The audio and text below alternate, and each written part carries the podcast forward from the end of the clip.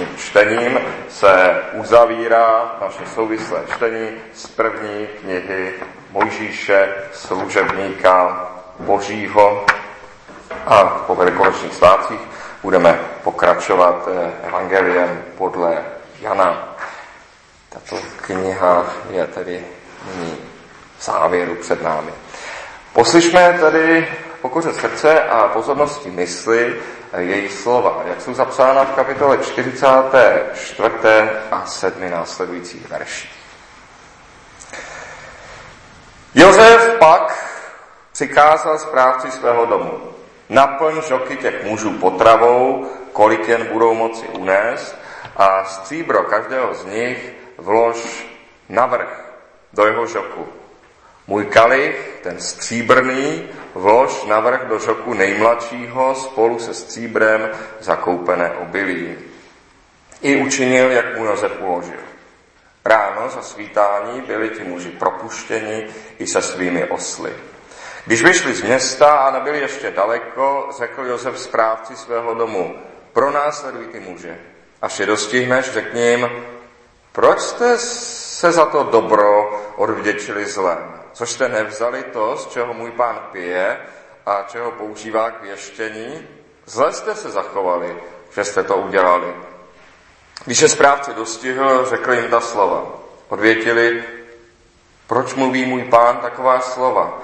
Tvoji otroci jsou daleci toho, aby udělali něco takového. Vždyť stříbro, které jsme našli na vrchu ve svých žocích, jsme ti přinesli ze země kenánské zpět.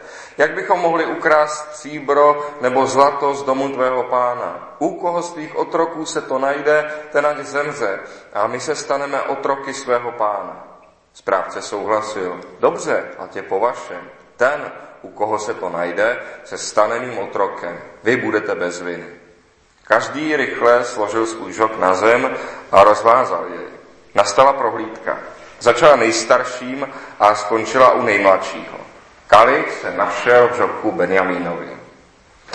Tu roztrhli svůj šat, náklad naložili na osly a vrátili se do města. Tak přišel Juda se svými bratry do Jezofova domu. Josef tam ještě byl. I padli před ním k zemi. Josef se na ně rozkřikl. Co jste to spáchali za čin, což nevíte, že muž jako já všechno uhodne? Juda odvětil, co můžeme svému pánu říci? Jak to omluvíme? Čím se ospravedlníme? Sám Bůh stíhá tvé otroky za jejich provinění. Teď jsme otroky svého pána, my i ten, u něho se kalik našel.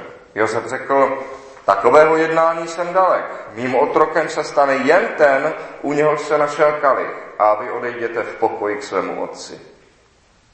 Judo k němu přistoupil a řekl, dovol můj pane, aby tvůj otrok směl promluvit ke svému pánu. Ať proti tvému otroku nevzplane tvůj hněv. Ty jsi přece jako sám faraon. Můj pán se svých otroků vyptával. Máte ještě otce nebo bratra? My jsme svému pánu odvětili, máme ještě starého otce a malého hocha, kterého splodil ve svém stází. Jeho bratr je mrtev. Zůstal tedy po své matce sám. Jeho otec jej miluje. Na to si svým otrokům řekl, přiveďte ho ke mně, chci ho vidět na vlastní oči. My jsme svému pánu odvětili, ten chlapec nemůže svého otce opustit. Opustil jej, otec zemře.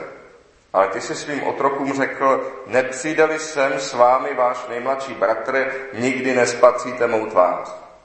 Když jsme pak přišli k tvému otroku, mému otci, oznámili jsme mu slova mého pána. Roz, eh, později náš otec řekl, nakupte nám znovu trochu potravy. My jsme odvětili, nemůžeme tam sestoupit. Sestoupíme tam jen tehdy, bude-li s námi náš nejmladší bratr.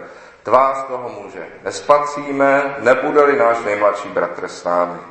Tvůj otrok, náš otec, nám řekl, vy víte, že mi má žena porodila dva syny. Jeden mi odešel. Nazýkal jsem, rozsápán, rozsápán je. Už jsem ho nespacil.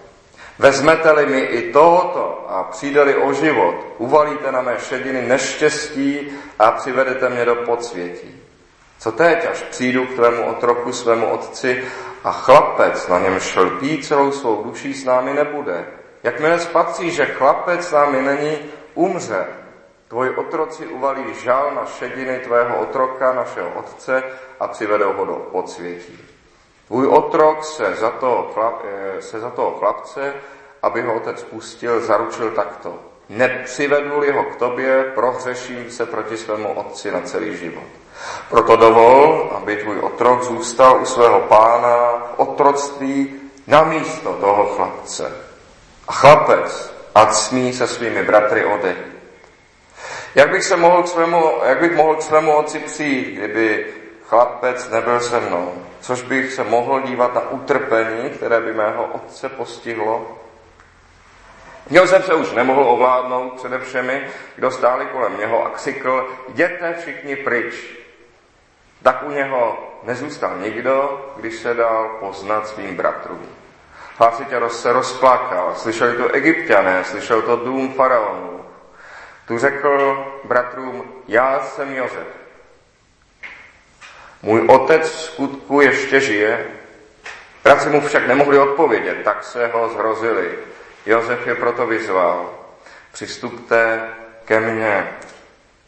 Když přistoupili, řekl jim, já jsem váš bratr Jozef, kterého jste prodali do Egypta. Avšak netrapte se teď a nevyčítejte si, že jste mě sem prodali, neboť mě před vámi vyslal Bůh pro zachování života. V zemi trvá po dva roky hlad a ještě pět let bude, nebude orba ani žen.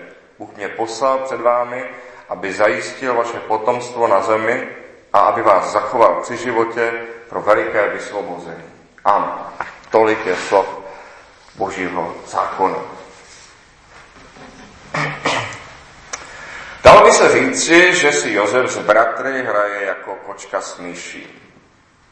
Jak jsme slyšeli, bratři ho nepoznali, když přišli do Egypta pro obilí, ale Jozef je po těch letech poznal.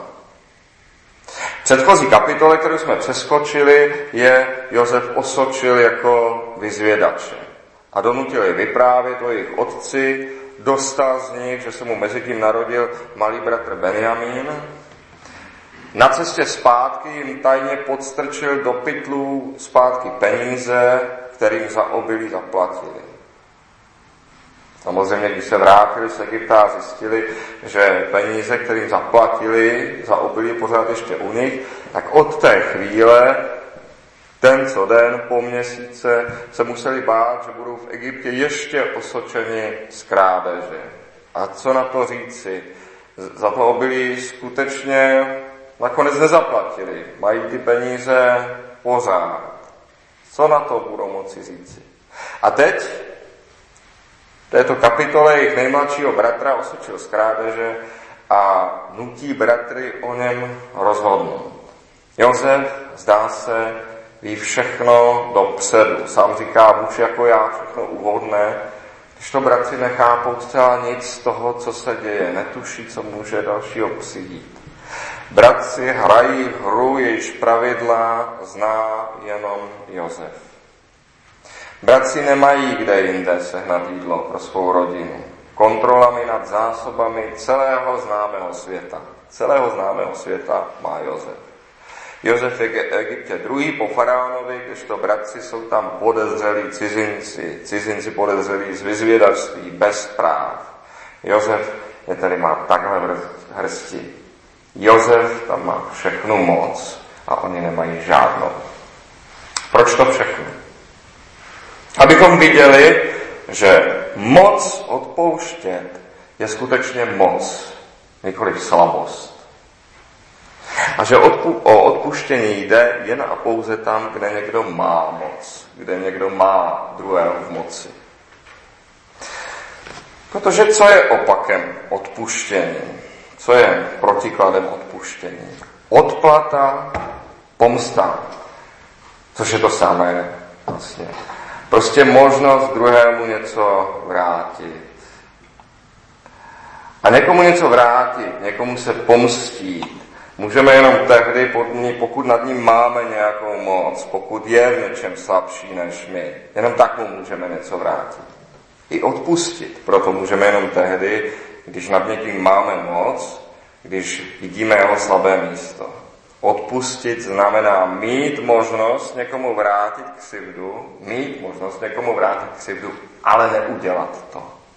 Zdržet se toho. Ačkoliv leží odpuštění v samém středu křesťanství, v praxi je často chápeme špatně. A nebo možná právě proto, že je tak důležité, tak zásadní, není tak snadné je v praxi správně pochopit. Lidé si často pletou odpuštění a zapomenutí. A přitom to jsou zcela rozdílné věci.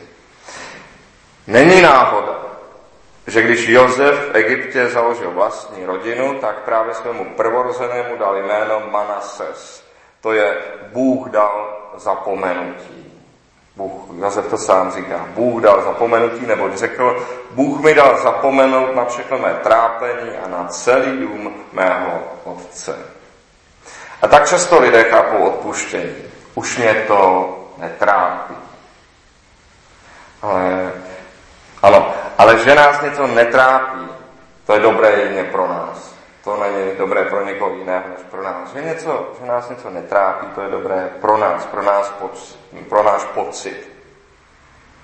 Co je na tom dobrého pro to, kdo se proti nám provinil? Nic.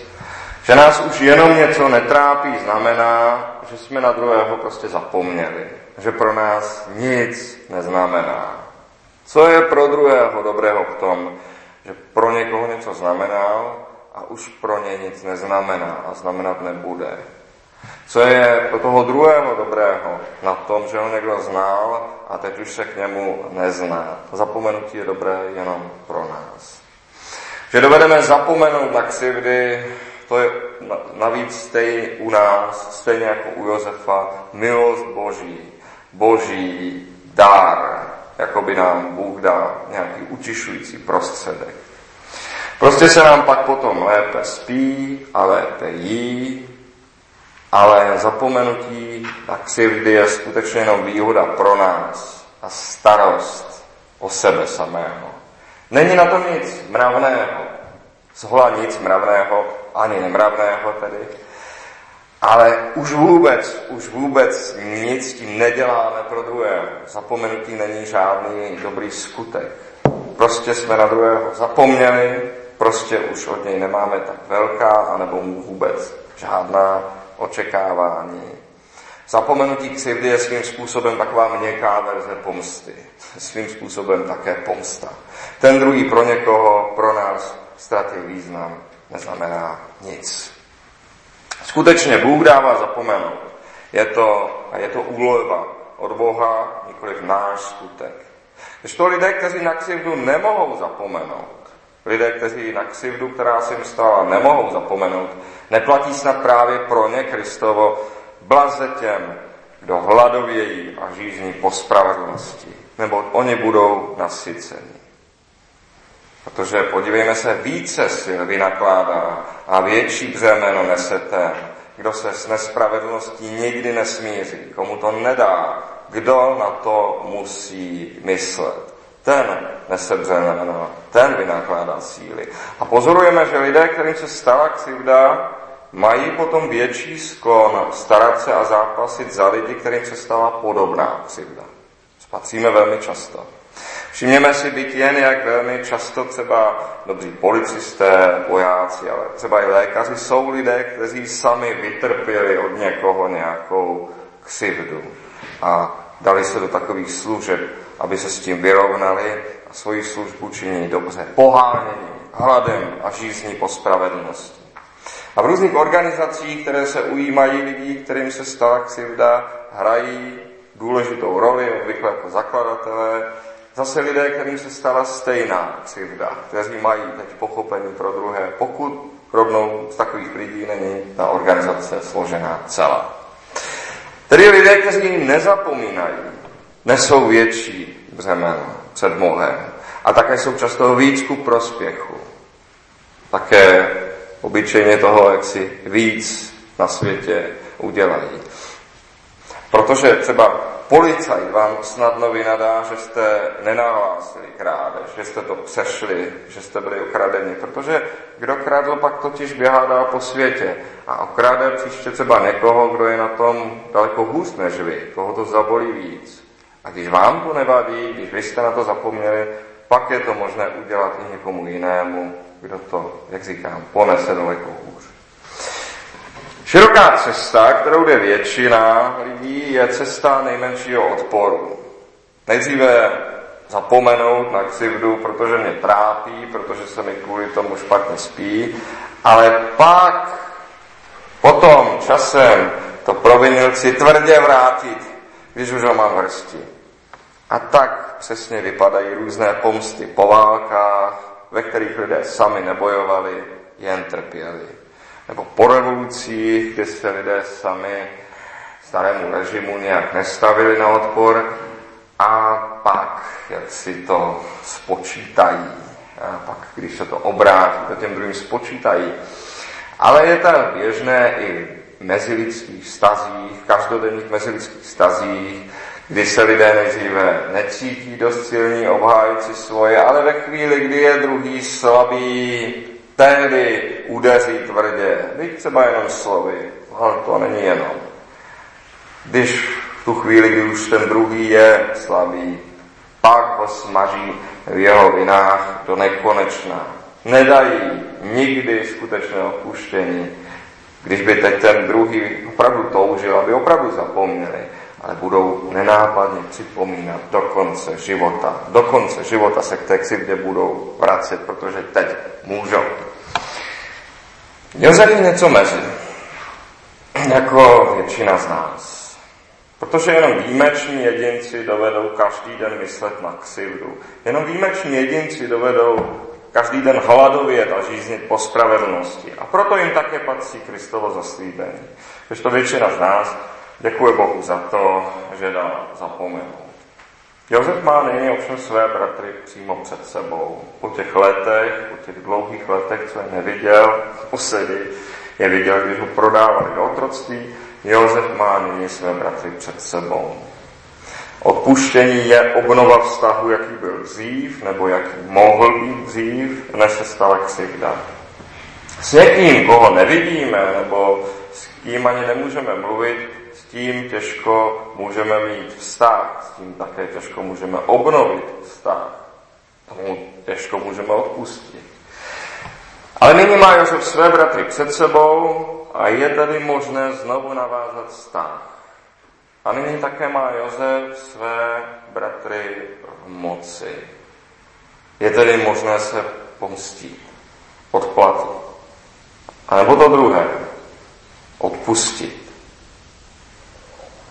Také druhá podmínka skutečného odpuštění je tedy splněná. Třetí a poslední, co Jezef potřebuje vědět, změnilo se nějak smýšlení jeho bratrů. Odpouštět znamená věřit, že lidé se mohou změnit. Moh, mnohem obvyklejší, potřeba poctivě říci, mnohem obvyklejší je, že se lidé příliš nemění. Jenom nad nimi, jak čas plyne, získávají stále větší moc jejich silné vlastnosti. To je, jak to obvykle běží. A pokud se člověk změní k lepšímu, je to vždy boží zásah. Pro mě na člověka k lepšímu, to je zázrak, který můžeme pozorovat v běžném životě, zřídka, ale můžeme. A přitom je to jeden z největších zázraků. Málo co je tak nepochopitelné, jako to, že se opravdu lidé někdy změní. Automaticky počítat s tím, že se lidé časem změní, je naprosté bláznosti, pošetilost. Věřit, že zásahem božím se změnit mohou, to je naše křesťanská víra. Než se tedy Josef smíří se svými bratry, chce vidět skutky, které dokazují změnu smýšlení. Chce vidět to ovoce si nesou ovoce pokání. Jeho bratři, podle toho, jak to Josef nastrojil, nyní rozhodují o svém nejmladším bratru Benjamínovi. Benjamín, stejně jako Josef, je oblíbený, milovaný syn svého otce. Když si bratři doufali, že když Josefa zahubí, když se Josefa zbaví, tak se také zbaví překážky na cestě k srdci svého otce. A nyní mají o dost rozumnější, o dost pádnější, jaksi omluvitelnější důvod obětovat Benjamína. Jednoho za všechny. Jeden musí zemřít za všechny. Protože když tam teď Benjamína nechají, zachrání svůj život, a nejenom svůj život, ale život i, i život svých žen a dětí, které teď doma hladoví a vrátí se k ním s nakoupeným obilím, bohužel bez nejmladšího bratra, ale co se dá dělat. Juda, který dříve svého bratra Josefa prodal za stříbro, příznačně, je nyní pro změnu ten, kdo je připraven se za bratra Benjamína obětovat. Proto se z Judova kmene narodil Kristus, který se obětoval za nás. Všimněme si ale, že Juda se neobětuje kvůli Benjamínovi samotnému. Juda neříká, že tam jak si úplně zůstane kvůli Benjamínu samotnému. Juda říká Josefovi, co teď, až přijdu k tvému otroku, svému otci, a chlapec na něm šlpí celou duší, s námi nebude, Jakmile spatří, že chlapec s námi není, umře. Tvoji otroci uvalí žal na šediny tvého otroka, našeho otce a přivedou ho do podsvětí. Juda tedy možná Benjamína nějak zvlášť nemiluje, opět toho nejmladšího, nejoblíbenějšího mladšího bratra. Možná ho nějak zvlášť nemiluje, ale ví, že její společný otec jej miluje velmi. Podobně naše změněné chování k druhým lidem nevychází nutně z toho, že by nám začaly být milejší, ale dojde nám, že jsou drazí nebeskému Otci, že jsou velmi drazí nebeskému Otci. Již dříve, když se Josefovi bratři dostali v Egyptě do úzký, řekli si navzájem, jistě jsme se provinili proti svému bratru, viděli jsme jeho tíseň, když nás prosil o smilování, ale nevyslyšeli jsme ho. Proto jsme přišli do teď my.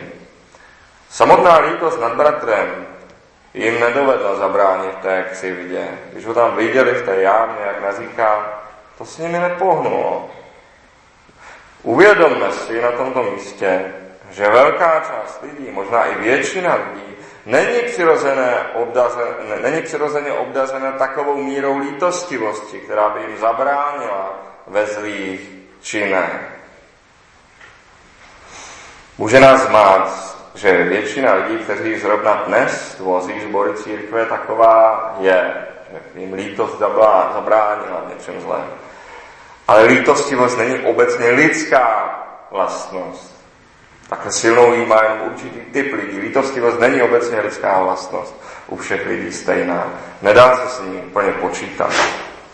Josefovi bratři a Juda jako první mezi nimi si spíše uvědomili, že podléhají boží spravedlnosti.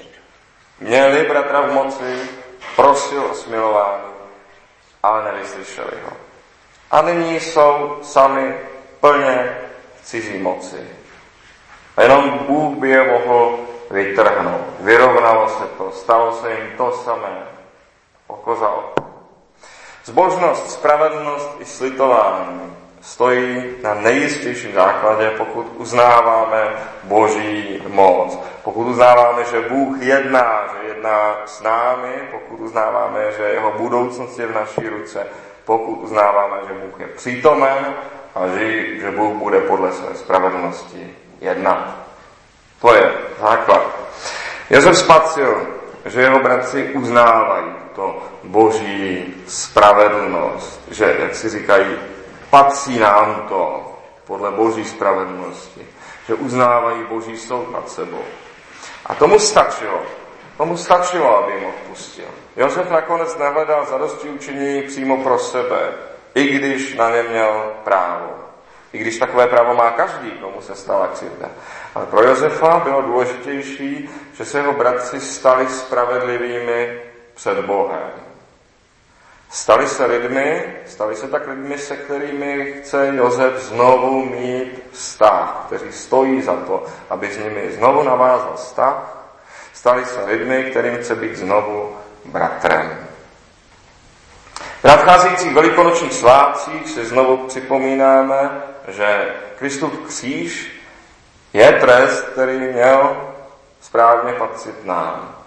Kristově kříži tady uznáváme Boží spravedlnost také boží přítomnost, boží moc, boží jednání v tomto světě.